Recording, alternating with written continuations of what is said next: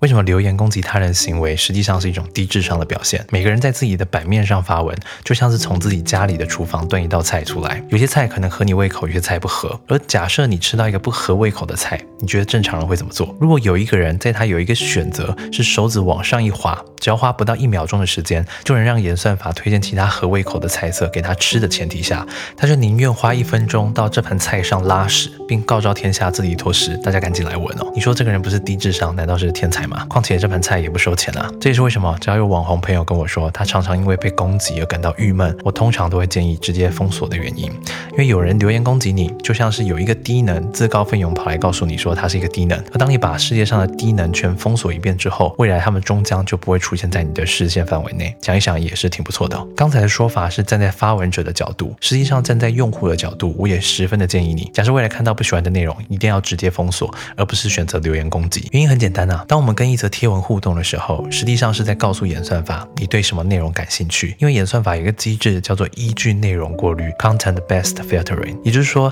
假设你看到不喜欢的文章还去留言互动的话，你未来只会看到更多你不喜欢的文章，搞到自己每次用社群都心情郁闷，最后变成一个厌世又讨人厌的人。这也是为什么我说啊，封锁是聪明的人才会做的事。这是一分钟长知识，我是吴金凯。如果你觉得内容很糟糕的话，记得封锁我啊，这样你下次就不会再看到我了。如果内容对你来说有帮助的话，可以转发给你需要的朋友，让他跟我们一起学习，一起成长。如果留言鼓励我的话，我会非常高兴的。那么我们下次见。